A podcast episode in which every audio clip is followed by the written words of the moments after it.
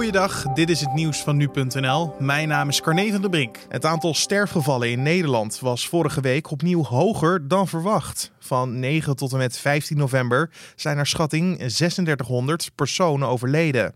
Dat zijn er ongeveer 650 meer dan verwacht voor deze periode. Zo meldt het Centraal Bureau voor de Statistiek vandaag op basis van voorlopige sterftecijfers.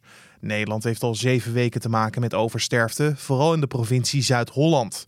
Dit hangt samen met de tweede coronagolf. In de Amerikaanse staat Georgia is een hertelling van de verkiezingen van eerder deze maand afgerond.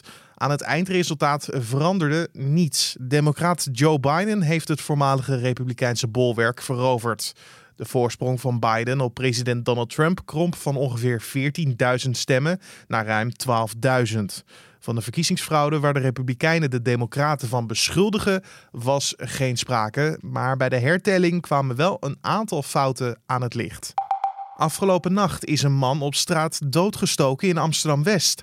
De politie heeft nog niemand kunnen aanhouden hiervoor. Rond half één werd er een melding gedaan van het steekincident voor een hostel en supermarkt aan de Sarah Burgerhartstraat. Er is nog een poging gedaan om de man te reanimeren, maar hij overleed ter plaatse aan zijn verwondingen. In verband met het onderzoek vraagt de politie naar getuigen en mensen met meer informatie over wat er gebeurd zou zijn.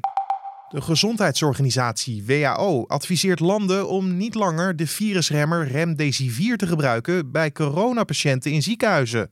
Het middel zou volgens de WHO geen belangrijk effect hebben op de gezondheid van coronapatiënten, ongeacht hun conditie. Remdesivir wordt ook in Nederlandse ziekenhuizen gebruikt. In principe wordt het middel in ons land alleen gebruikt bij coronapatiënten met ademhalingsproblemen die op een verpleegafdeling van een ziekenhuis liggen.